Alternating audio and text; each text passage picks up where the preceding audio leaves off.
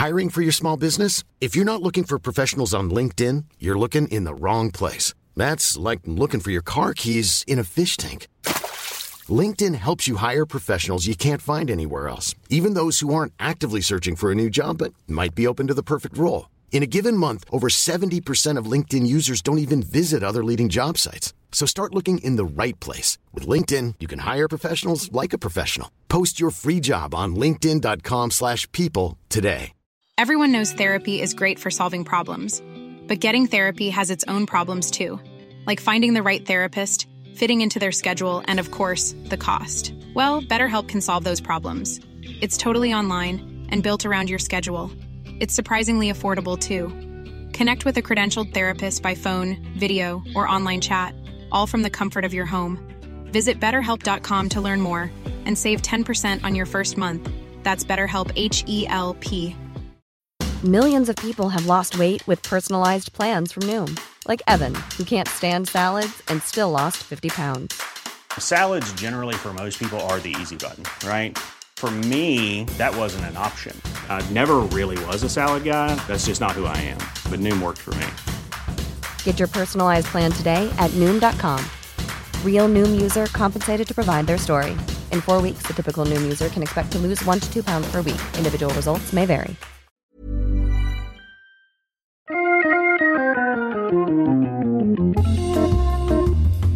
Welcome to Wood Talk for woodworkers by woodworkers. Now, here are three guys who like to use a lot of words, yet say nothing at all Mark, Matt, and Shannon. All right, it's Wood Talk number 290 for January 11th, 2016.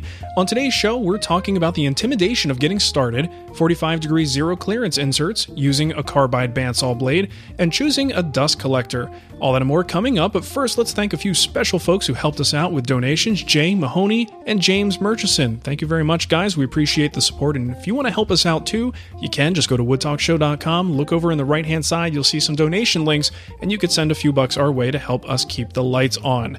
And uh, that's always appreciated. So let's just jump right into the good stuff here. What's on the bench? For me, still being lazy, guys. I'm, I'm trying to get out of the, the after post holiday muck. Um, but I, I am finalizing this bed design. Uh, tomorrow I'm going to go pick up some lumber. And I, I don't know if either of you have ever built beds. Shannon, I think you built a bed before, right? Yeah. Okay. Just finished one. And when you're built a bed for a child. well, there you or go. A baby. That does baby count. Bed. That definitely counts.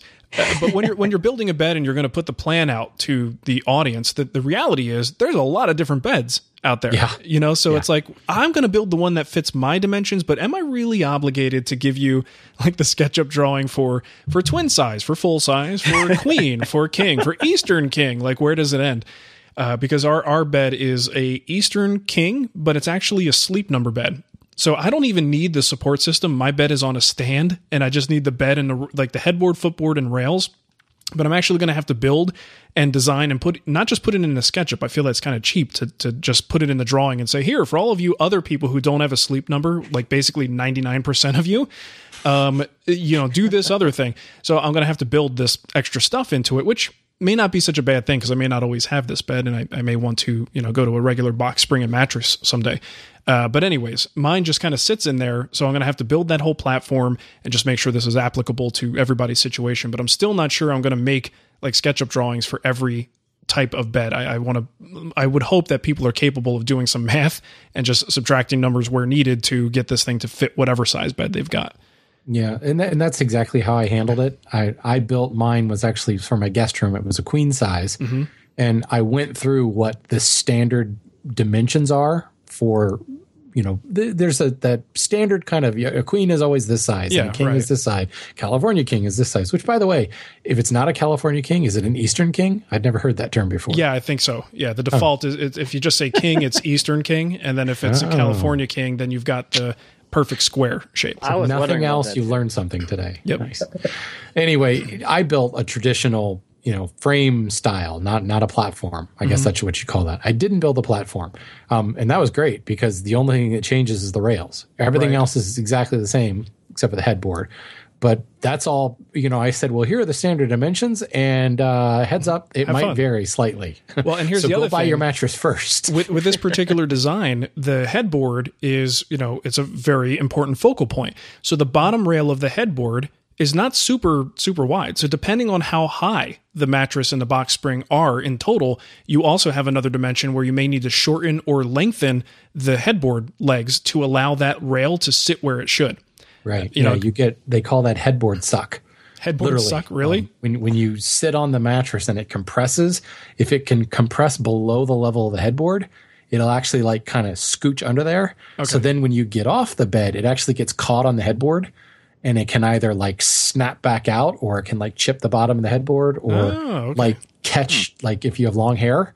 Imagine if your hair gets caught between the headboard and the and you I mean literally it's it's it's a thing. It's called headboard suck. that could happen to Matt. Yeah. Yes. Yeah, he- he's good. got definitely got some hair up there. Um, I thought headboard suck was the thing where my pillow just gets like somehow magically sucked in between the the mattress and the the headboard every night. That's my that's my headboard suck. It's, it's that too. I hate that. Uh, but that's it for me so far. Uh, Matt, what about you? continue work on the sofa table. I got it all pre-finished and it's ready to be assembled. And I'm gonna start heading into the uh, the house and uh, editing all that uh, fun video stuff. Sweet, awesome! I can't wait to see some of that. Me too. Yeah, it's going to be good. Guild, you guys got to go to the guild and sign up for this thing. It's going to be awesome. Yeah, looking forward to it. Well, that's good, man. So, so you do you typically film the entire project and then go in and edit, or when you're doing stuff for like your YouTube channel, are you uh, sort of editing on the fly as you're building? The YouTube channel, I usually do it at the end. I'll I'll record the whole thing and I'll do the video. Like it ends up being like a month or two later, actually, after I finish the project. Like today, I just finally finished up the crib video and I finished building the crib in November. Okay, So there's that. But with this, with the guild stuff that I'm learning about this, I probably when I do it again, I'm gonna edit as I go. yeah, I think it's gonna be a lot easier. it's a sizable chunk of editing to do all in one shot, in one bite. That's mm-hmm. kind of a pain in the butt. That's gonna be my January. Well, cool. That sounds good. That sounds a great way, a great way to spend your January. Nothing else will be on my bench this month. Nice. Sounds good. If if I made a New Year's resolution, it would be never to do that again. Film it all, and then edit it all later. I did that a couple times last year, and and like you said, Matt, I still have the videos to be edited. it just becomes this giant, like insurmountable, uh, insurmountable amount of work. yeah, there's a terabyte of data sitting there waiting for me to log. I'll get to that later. That's pretty rough. Not going anywhere. What about you, Shannon? Well, I um I was actually doing a little bit of um I guess you'd call it marketing filming, putting together some new sales videos because I'm redoing my hand tool school site. So I had to um put together the lathes that I built in semester five and get them set up and everything. While I had them there, I was like, I had this like nostalgic moment because you know I betrayed them when I went out and bought that Barnes pedal lathe because it's the lathe that I always wanted, and meanwhile broke down the ones I built. So once I had them put back together, it was like you know, well, look, here's a lathe, and here's a lathe, and here's a lathe. Let's turn on this one. Let's go turn on this one. So I I started playing around with some of the just scraps I have in the shop, and I decided I'm going to go ahead and build one of those campaign stools from uh, Christopher Schwarz's campaign book, little like three legged thingy that folds up because it actually is like the perfect solution for um, like when we're up in Maine, something you can just kind of throw over your shoulder and like take down to the rocks and camp out and you know just I don't know. It's just a cool thing to have around. So I uh, went ahead and ordered. That's the the funny thing is this is like the the total super easy project. Basically, it's turned three legs, and then now there are manufacturers of the hardware, like the triple bolt hardware. Veritas makes that now, even though Schwarz has a thing in his book on like how to make it yourself. Veritas has like the cool stainless steel and brass version of it. I'm like, nice. yeah, I'm getting that. of course. And then um, Texas Heritage uh, Woodworks now does the leather seat. So again, there's plans in Schwarz's book to make this leather thing yourself, but I'm like, yeah, I'm gonna make one with like, you know, hand hand hammered copper rivets and everything. So yeah, it, it's kind of funny. It's like the ultimate outsourced project. I'm just gonna turn three sticks and then throw other people's work on top of it and call it mine. nice. That's how it's done. I built a Windsor chair like that. Yeah, Uh, see? I bought it in a Way box and just assembled it. I'm like, man, I am a good woodworker. Yeah, Look it's go. traditional. It's it's the piece method where you just built the one little piece and other people built the other pieces. Hey, it's how So- business is done, man. Don't Yeah. be don't be ashamed. It's good. So actually, I, I went ahead and I got enough to be to build three of them. Um, Okay. So I'm thinking that I'll end up giving one like my father-in-law as a gift or something, and nice. I don't know, figure out the rest of it. Can't beat that. Very cool. All right, let's get into what's new. Got a couple links to share for you, stuff that either you sent to us or things we found on our own. Uh, Bob sent this in, but I didn't see this from Bob. I found it on Facebook and shared it, and oh boy, Oh, yeah. boy, what a response This, this this, made its rounds around the uh, the interwebs. Yeah, the, the most entertaining thing about this is not even the article. It's reading what people say in the article. So it's a New York Magazine article about Amy Schumer's new boyfriend, and the title of it is Oh, stupid ads. I just closed out an ad. What are you guys doing? Hold on. What a terrible website. Sorry. I can't see the title because I'm looking at a chick in a jacket and a goofy hat. They don't want me to actually read this article. Okay. Amy Schumer's boyfriend has the ideal boyfriend profession. What do you think her profession is, people? His profession, sorry. her profession is comedian. Uh, his. He is a you a woodworker. It's wood talk. He's not a host on Wood Talk. Yeah, that's for sure. Um, yeah, he's a woodworker. So it's this whole article talking about how, uh, which is actually kind of funny. Um, there's the Allison Davis, I guess, is the author, talking about how he's just the ideal boyfriend and why woodworkers and a furniture maker who's making a living and actually succeeding at it as a custom furniture maker is just a great sort of sexy job, you know. And he's not a lawyer, he's not. Uh, you know, a doctor, but this is the thing that makes the ultimate boyfriend, which is kind of hilarious. But uh, so it, it, it, I have a hard time determining if it's truly honest in her opinion or if she's being a little bit tongue in cheek about it. But either way, if you're a woodworker, you want to send this to your girlfriend or your wife and let them know just how lucky they are. Uh, this this is fuel for that. You should probably do it. Yeah, I I did that and discovered it had no impact. Yeah, it's like, um, no, you're, you're all right. Uh, so the thing is, a lot of people, and I guess I didn't realize this, how many people just hate, like, hate Amy Schumer. And Oh, really? uh, yeah, I I think she's funny, but I don't really care about her politics, and I think that's the problem. she's one of those outspoken uh, people, and then she just, you know, boy, does she get uh, raked over the coals. So yeah, we've been spending all day hiding comments on the Facebook page because it's like, look, I don't care. This wasn't posted to be political. This whole article is about this dude. You know, and why why woodworkers are great boyfriends, but the comments are just like Amy Schumer. brr, brr, brr." So uh, we hit a lot of comments today just to keep the peace a little bit there. But uh, yeah, check it out. It's a funny article. Can I mention something kind of funny about the article? Yes, you can. In the beginning, he calls or she calls Simi a custom furniture maker and then proceeds to call him a carpenter later Yeah. on in the article. I thought that was a fine tie-in because we just talked about that last week. Yeah, that uh, someone mentioned that in the comments, and I, I guess I didn't read that last paragraph. But you're right. That- That's an interesting interesting transition because he's not. It does look like he's actually developing like a, a furniture line. So this is a, a furniture making woodworker. Yeah, good stuff. Good to know. Good to know. He's not a furniture making carpenter. That's a big difference. Yeah, big so. difference. All right, you're up, Matt. All right. this is from Chris. It says it's an hour long video of a violin being constructed from rough sawn blocks of wood to a concert using the violin. And I started listening, oh, I guess listening and watching this before we started uh, recording today. And wow, you guys watch this? I did. Yeah, at least some of it. Super relaxing though. Wow. Yeah, Yeah. captivating video. This is awesome. I was I was sitting there watching the first few minutes of it. I'm like, there's a lot of stuff going into this. I already knew that you know instrument making is pretty in, involved, Yeah. but like you don't even see that much of the process. You just see like the beautiful like glamour shots and like the transitions between what's going on. Like, there's a lot of work that happened between this cut and this cut that I didn't Yeah. see. I've always found it fascinating the shaping that goes on inside the, Mhm. the violin on the soundboard itself and the Oh, little yeah. ribs. Um, and I, you know, I would assume just from what I know of acoustics, it's like the how you shape those ribs can determine how the violin actually sounds. Yeah, that's where the And- like artistry comes into it. Right. Yeah, and I've always heard that some of that is actually like like trade secrets. Like you know, Stradivarius built them certain ways and shaved just a certain amount. I don't know how much of that is myth or lore. I mean, physics tells me that that should be true, but how much of it, you know, gets wrapped up into like myth and story, who knows? Yeah, and like the ti- does the tiniest little thing make a difference, or is it just generally the shape has to be like this? Um, Right, But I think that's where those guys make their money. You know, the experienced ones seem to to know the artistry behind it. yeah. Did you guys see the the PBS one on the violin makers in Italy? Mm-mm. Uh, That was I think that was like a year ago or something, but they went through like in a lot more detail. It was like actually like I think it was sixty minutes did it. Oh, It was okay. really good, and like it went through the whole process. So like they're out there in the woods, like picking out the right tree. It has to be cut down at the right time of year. Oh, with the yeah, I did the see right that. Weather. And, Yeah, because there's an actual forest that yes, they from this pull. particular forest. Yeah, one Maybe particular forest. We might have mentioned that on the show. There, I remember something yeah, like that. Now. that does sound familiar. Yeah. Okay. Well, that sounds cool. It was very cool.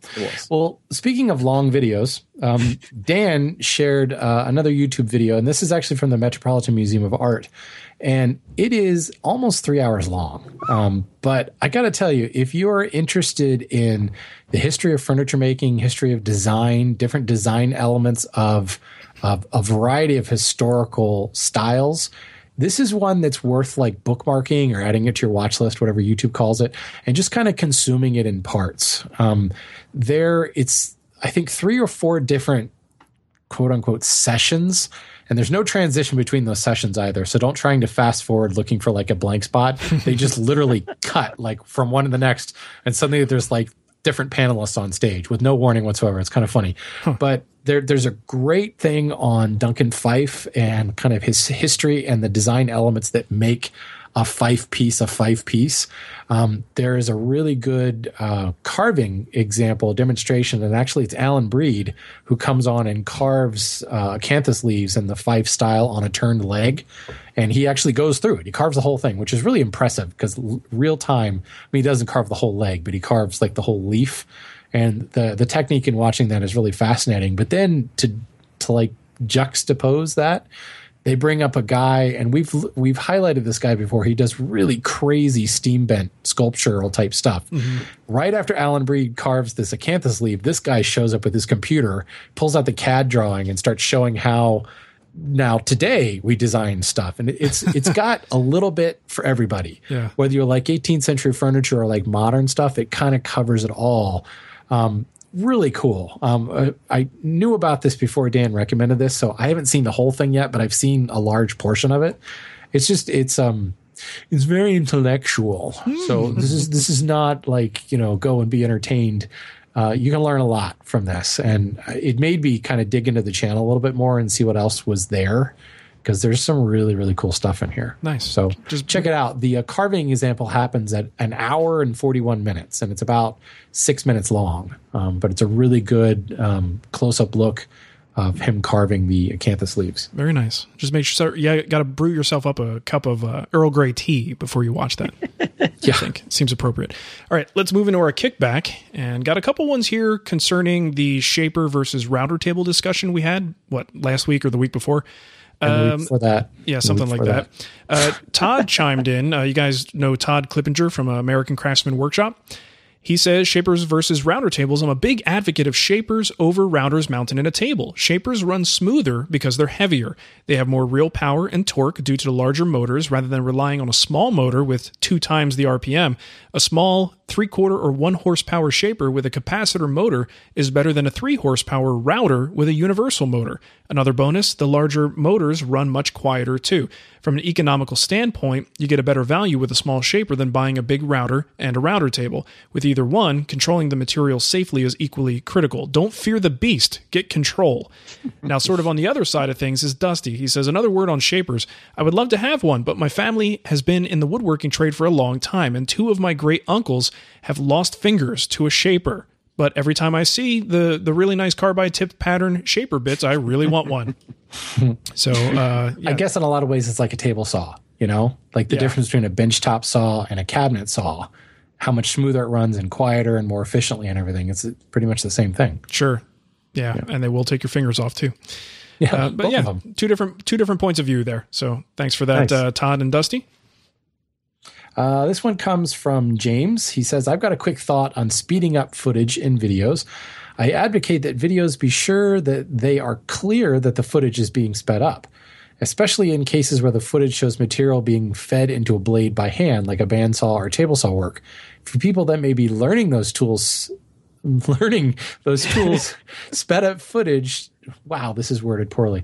In other words, people who don't know that it's sped up may think that it actually is going that fast and then try to feed their wood that fast, which can be anywhere from exhausting, frustrating, or dangerous. Yeah, So yeah, good good point, James. You know, Yeah. we don't even think about that. You think, oh well, obviously this is sped up, but somebody who doesn't know might uh might realize you're supposed to feed hard maple, twelve quarter hard maple through the table saw at the rate of, you know, one foot per half a second. I think if you're doing like one, like two, maybe a little bit more to two to three times speed, that might start to get sketchy. But most of the ones that I see are so fast, it's it's like if you don't realize that, you don't know like how they shot that maple through the yeah, you don't uh-huh. understand how the world works if you don't realize that that person has sped this video up.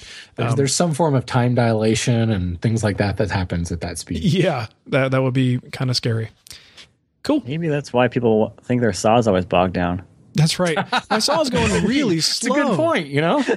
Boy, now that, that I got to go check my inbox. There might be some in there that I'm like, uh, have you watched a fast video recently? That could be the problem. It's not your blade.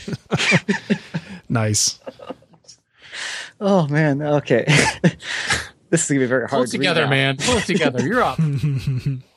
I swear I'm not a professional. Um, all right, this is from Miles. Uh, back to the carpenter thing again. I'm often I often am annoyed by the titles people assign to my work and to me. Um, as someone who has been a rough carpenter, finished carpenter, flooring guy, I did the ridiculously weird and hard to do fixes and installs on super high end floors for a while, and now a cabinet maker. I understand using the wrong title can be offensive. The state of rough carpentry in the U.S. nowadays is deplorable, and I absolutely hate my work as a as a woodworker is labeled as carpentry. Um, something something where a half inch gap or multiple degrees out of square is perfectly acceptable, and doing a good job can get you fired if you aren't moving as fast as complete hacks. As much as I get that most people don't understand the di- as much as I don't get that most people don't understand the difference, so I will give them a break about it, but it still annoys me. Hmm. It's terrible. It's one of those Horrible. things where like you're when you're in the you're deep in it, it might make a difference, but to everyone else, it's like who gives a crap. Right. You know, because it's the same thing I, I confronted with uh, tattooing. I made the mistake of calling like a tattoo machine a tattoo gun, and if you want to piss off a tattoo artist, call it a tattoo gun. And Really? yeah, it's a weird thing, and I'm just like, Generally, dude, not a good idea to piss off the guy with the sharp needle. I'm Sandra, and I'm just the professional your small business was looking for. But you didn't hire me because you didn't use LinkedIn jobs. LinkedIn has professionals you can't find anywhere else, including those who aren't actively looking for a new job but might be open to the perfect role, like me. In a given month, over 70% of LinkedIn users don't visit other leading job sites. So if you're not looking on LinkedIn, you'll miss out on great candidates like Sandra. Start hiring professionals like a professional. Post your free job on linkedin.com/people today. Millions of people have lost weight with personalized plans from Noom, like Evan, who can't stand salads and still lost 50 pounds. Salads, generally, for most people, are the easy button, right? For me, that wasn't an option. I never really was a salad guy. That's just not who I am. But Noom worked for me. Get your personalized plan today at Noom.com. Real Noom user compensated to provide their story. In four weeks, the typical Noom user can expect to lose one to two pounds per week. Individual results may vary. Well, who's yeah, who's permanently putting ink into your body is actually the bigger issue. Um, so, So, what is it called if it's not a tattoo gun? it's a tattoo machine. Tattoo. ma- He's- Oh, okay, and he get it. specifically said, he says, guns shoot people. I'm an artist. That's And- not and that's not what he said, but because you now have a tattoo on your right thigh that says it's a, A-hole? machine, not a gun, jackass. no, it just says a hole. but yeah, so apparently, I mean, that's the thing. In these little niches you get into, you find that there are these things that just like when you group these people together, they all get together and go, "Yeah, let's hate that thing. We don't like being called that." But if you're not in that circle, you don't necessarily know. You know, so that's the thing. Pro tip for, for getting a I was, tattoo. in, I was in Williamsburg and I called the shoemaker cobbler and he got very offended. See. And you're just Yeah. like, well, dude, what's the problem? But you get into it and you realize to them, it's you know, it's, It's a derogatory term. it is. so, so if you're an 18th century shoemaker, we're sorry. Yeah, we apologize. Um, all right, next one here is from Dusty. He says, Happy New Year. Is that the same Dusty? Didn't I do something from Dusty before? Yeah, could be two Dustys. It's a very dusty day. Uh, Happy New Year and welcome Matt Cremona to the show. In light of Andy Klein's new Vice, I wanted to shed some light on another Vice hardware maker, Len Ho- Hovarter. Is that how you pronounce that? Hovarter? For Sure. Sure. Uh, it's at H O V A R T E R customvice.com. I've been lusting after one of these vices for a while, uh, but have not been able to pull the trigger on one yet. This is a, a full, non threaded, quick action vice with a really smart design. Love the show. Take care. That is a sweet vice. And it's funny that it doesn't get more press. Yeah. Now, I don't know how much they cost. It's probably, it's got to be expensive just because it's so well made. But the thing that's awesome about it, and actually with, with Andy's new vice, is the capacity on the thing. I know in Andy, in Andy's video or um, what's his name? Charlie, the guy who did the the demo, it had like 13 inches of capacity, which is pretty sick. Yeah. And I know that um, Lens Vice is the same way. That's that's cool stuff. I need to look into that again. Looks like it's if I'm I don't know if he's got multiple versions, but I'm looking at one of them that's 320 bucks. So I, I don't mean, know for sure. Compared to Benchcrafted, it's not horrible. Anything is not horrible compared to Benchcraft prices. Come on. I've got one on my bench. I they and I can attest to it. They are extremely expensive. I mean, it's worth it for me. Not maybe not for everybody, but dang, they are expensive. All right. It feels good every time I go out in the shop and spin that wheel. Yeah, I don't even have to put anything in it. I just go whoop. Oh, totally worth it. I literally do that. I just open and close it. It's actually there's times where I'll go in the shop and I'm either on the phone or like someone came to visit and I I play with it almost like you know like a nervous habit like playing with your hair or something like that and I just kind of spin it back and forth. It's very relaxing. Still It works. needs to- It needs to make a cool sound. It when you spin it. Whoosh! Actually, uh, mine goes money, money, money, money, money, money like that every time I, I spin it around. Uh, all right, let's uh, go to our voicemail. We got one here from Roberto. Hey guys, how's it going? It's been a while. This is Roberto from Illinois.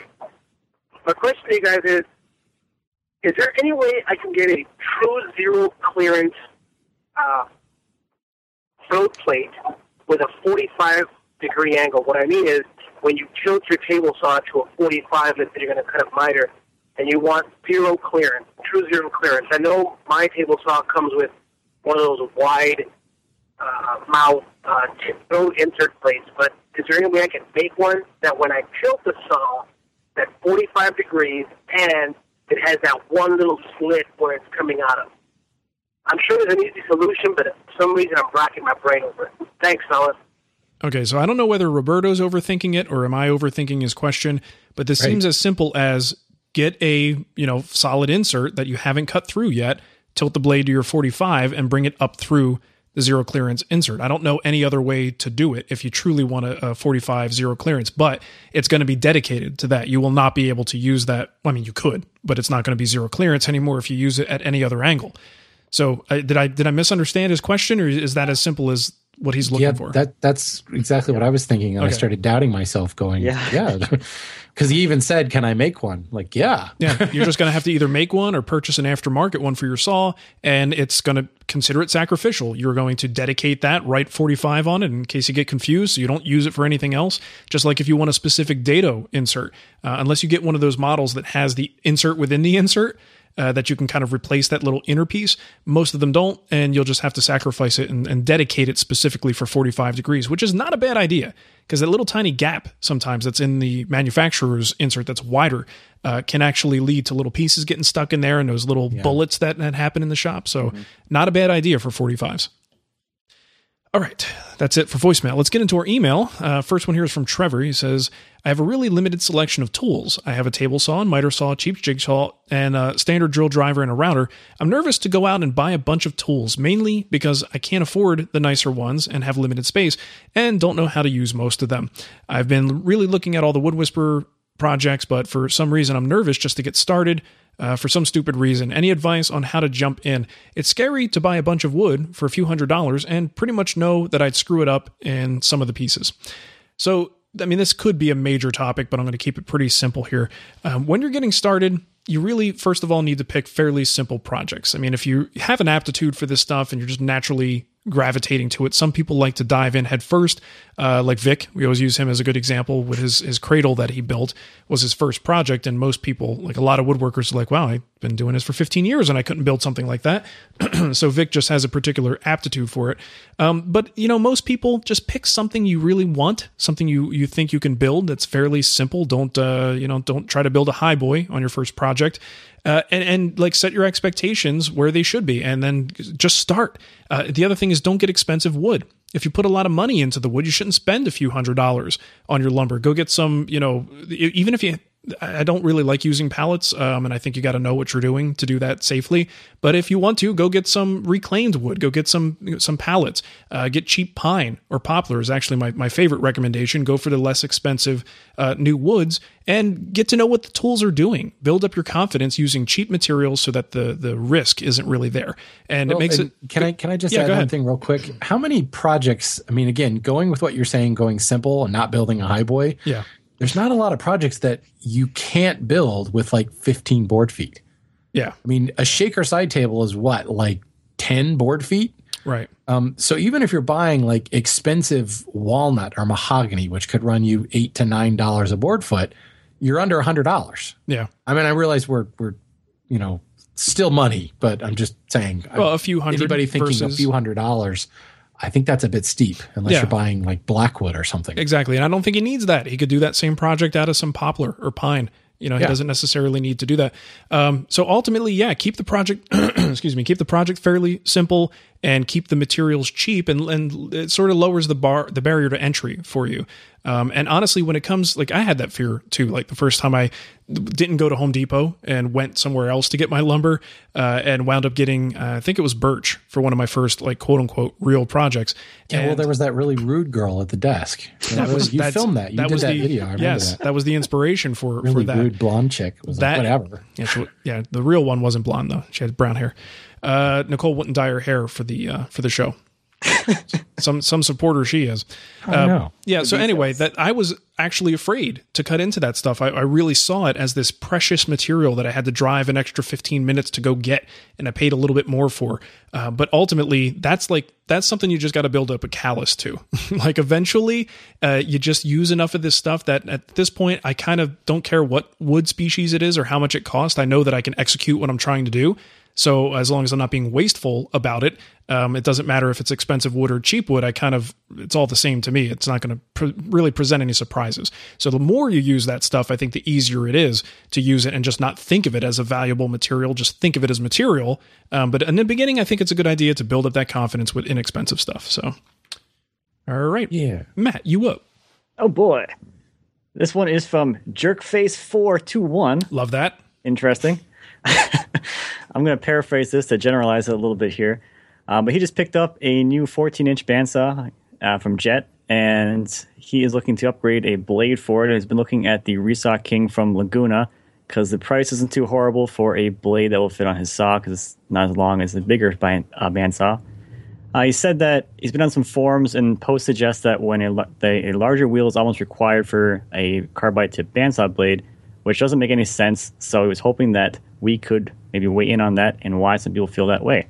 Hmm. Well, very interesting thing with these things is the difference between a carbide bandsaw blade and your standard bandsaw blades typically is going to be the backing material. The backing material on a carbide blade is a lot thicker than the standard size blade. So you think of what's happening with a bandsaw, every single time those wheels go around, that blade goes around those wheels, it's being bent and then straightened out and bent and straightened out and bent and straightened out and bent and straightened out.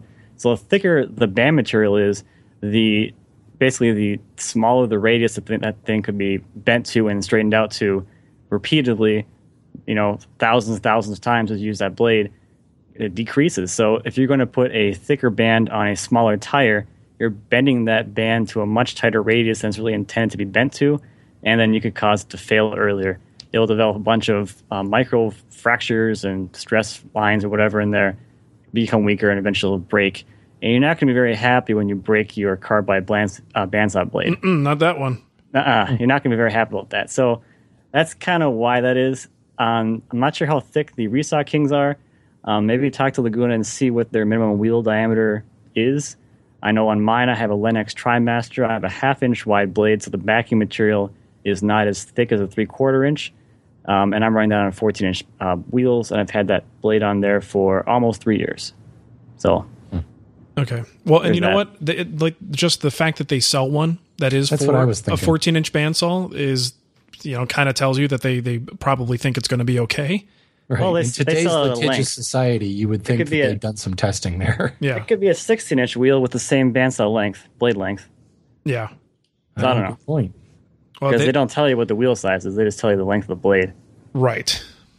Hmm. I think they're just generalizing, but yeah, I guess either way, no, it's a I good. don't That's a good point. I never really thought about it that way, but that makes sense. Thank you. Never really I'm glad, about it that I'm glad way. that kind of makes sense because I like an hope that would of the contribute Brady something to this. That's Thanks, it- it- Matt. that Never you're really just thought of it that way. just proving your value. That's all. Oh, thank you. All right. Well, speaking of proving value, I better boy. figure something out here. luck. This is uh what? This is from Daniel in the UK. So I should say this with a bad British accent just to really tick off that Hmm. it. segment of our market. No, can't do that. Um, I have managed to save enough money to buy a decent table saw and planer thicknesser combo. Pip, pip. My better half has allowed me to have full use of our tandem-ish garage. I'm the need I'm in need of a dust collector and have a dilemma. I can just afford a three horsepower unit with tin, twin collection bags. What I'm what I am wanting is your opinion on what I'm wanting your opinion on is can I get away with a one and a half horsepower unit that can be moved between the two machines, freeing up funds to purchase a Triton spindle sander, or bite the bullet and get the three horsepower unit that would hopefully run static dust work for both machines and hopefully a 14 inch bandsaw in the future? Uh, thank you. Lots of nice things he had to say about us, et cetera, et cetera. Daniel. Okay. Um, here's the thing. It- horsepower is not the whole story when it comes to dust collection. It's all about how much air you're moving. Um, and, you know, certainly a three horsepower unit is going to have the oomph to move a lot more air through there, but there's so many other things that come into that equation that could determine whether or not you're getting that CFM, that good pull. Um, speaking from my own personal experience, I've run a one and a half horsepower for forever um, for at least 10 years. And this was, you know, going back into when I had a bunch of power tools and things like that. If you are moving the collector around and like hooking it up one machine at a time on a, you know, a typical flexible hose length, you're going to get a really good suction out of that. You know, assuming that the you've got a as close to a sealed unit as po- as possible. I mean, depending on the table saw you have, if it's a contractor saw, there's all kinds of things you can do to seal that up. But cabinet saws, planers, things like that, um, you're going to get a really good draw out of that with just a one and a half horse collector. Where that will start to break down is if you do like have that machine on the other side of the shop and you've got a really, really long run with flexible hose that may have a bunch of kinks and turns and things like that in it. Um, I just feel like if you still have tools that you want to buy, he's he's already obviously thinking about this because he brought up a bandsaw and a spindle sander. I would think you'd be better off on the lower horsepower collector and moving it back and forth. Um, that's what I did for years. And I would often think, well, maybe one day I'll plumb the shop for, you know, static uh, dust collection.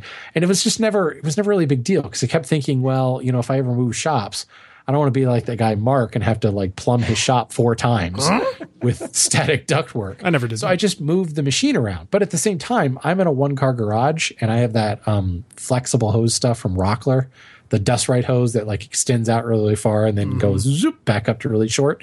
That works great. Um, planers produce a lot of chips, but they also like projectile produce them. So you don't really need to worry too much about the CFM. You just need to hook up a hose up to catch it, frankly uh, table saw, you got to worry about the fine dust, but that's more about getting the collection right at the at the source. Yeah, you know, which if most table saws get wrong anyway. Yeah, exactly. You know? Very good point. So you know, it, having a three horsepower collector is not going to make a difference if your table saw isn't collecting dust properly. Mm-hmm. Um, same thing with the spindle sander. If you're not collecting right at the source, it doesn't matter whether it's 20 horsepower or one horsepower. So I think you're better off saving the money and buying more tools. And you can always upgrade your dust collector later on in the future. And if all else fails, and you should do this anyway, wear a respirator. It's all about personal dust collection, right? Yeah. Personal dust collection, personal safety protection, whatever that stuff is called. yes. There's an acronym. personal protective E equipment. PPE. Yes, that that thing. What you said. Yeah. I, to me, I just I've never been the guy that says I'm going to spend a lot of money on my dust collection, and that doesn't mean that I don't care about dust collection. I've been perfectly fine, you know, going back into my power tool days with a one and a half horsepower collector. But the other thing too is if he's eventually going to end up with a much more, you know, well outfitted shop and wanting this sort of ducted design, what he knows about the woodworking machines and the dust collection will be greater. Those, let's say it takes a few years for him to accumulate those tools. He'll know a lot more about it. And I think making that three horsepower purchase and saying this is the end all be all, you may find that that's not going to even meet your needs for a fully ducted system. uh, depending Right. on what you want to do. So trying to buy that and sort of you know say, oh, this is going to be the thing I'm going to use forever. You might realize later that you're, you have to sell that one anyway because now you want this other thing that's even more powerful Yeah, uh, and probably greater go to a cyclone or something like that. Yeah, exactly. Yeah. So I think buying that now, I think you're right. The, the one and a half horsepower mobile unit's probably the safest choice for until he learns more about what he needs and wants in his shop. And I got to tell you, as attractive as twin bag sound, that's that's uh, that can be dangerous because then it's like, oh, I don't need to, I don't need to empty that, and then you got to empty two bags at the same time, and that is my least favorite job in the shop is emptying the dust collector to the point where like that's probably why I got into hand tools because I just didn't want to empty the collector anymore. It's not so a I very just fun- pulled out a hand plane. Yeah, that is not a fun process. I mean, even when I just have to empty the cyclone, I hate that. I just try to ask someone else to come over and do it. Do me a favor, please. My neighbors, they don't like me very much. All right. Well, that just about does it for us. Uh, if you want to support the show, you can head to woodtalkshow.com and look over in a side column for the donation links and any little bit that you can send our way helps keep the show going. You can head to the Wood Whisperer store and get yourself a Wood Talk t-shirt. That's twwstore.com. And you could do something as simple as going into iTunes and looking us up and leaving us a nice review, uh, just like Sandhill Woodworks and Jeremiah did. Uh, Sandhill Woodworks says, You guys hit another one out of the park. Very cool. I listen while I wake up drinking my coffee. Thanks, Uh, Bob. Jeremiah Schwanger says, uh, rub a dub dub, three woodworkers in a tub.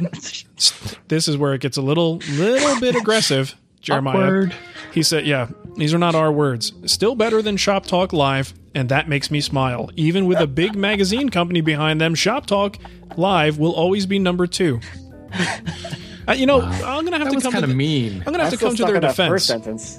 They're nice guys. I like those guys. We actually just like poking fun at them, uh, but it's a very friendly thing, and they're very professional over there. Uh, I think they do a good job, but you know, obviously we do it better. So, Pass the soap. yeah. So sorry, sorry about that. Uh, now it's even more awkward. yeah, now it's really awkward. All right, Shannon, why don't you give them the contact info and we'll get out of here. All right, I'm not going to pretend that that doesn't make me a little bit sad when he says that. But Uh, because it's not Matt. yeah, I could send it to Matt if you want him to do it. could send it to Matt. Will that make you feel a little bit better? But I've been actually secretly jonesing for this job my entire time on Wood Talk. So no, you can't have it. Well, I don't know if you realize it, but this is your promotion. You get to read this stuff now. this is my raise. You get Yeah. to do more work. All right. Anyway, so if you have comments, questions, or topic suggestions, you have several different ways to contact us. You can leave a voicemail on Skype, just like Roberto did. Um, he's your daddy. Our username is Wood Talk Online. Call our voicemail line at 623 242 5180 or use our fancy contact form at woodtalkshow.com slash contact. And of course, you can leave a comment on our Wood Talk Facebook page and make it as political as you want. We'll delete you no matter what you say. Yes. Um, if you're looking for the show notes or downloads from today's show or previous episodes, find them over at woodtalkshow.com. And of course, don't forget to check out all of us individually, in a tub or not in a tub, at woodwhisper.com, renaissancewoodworker.com, and mattcremona.com. Very nice. Oh, I can't imagine sharing a tub with you guys. New channel art. What do you think? That would be scary. All right. Well, thanks for listening, everybody. Uh, Amy Schumer for president, and we'll catch you next time. See ya. See ya.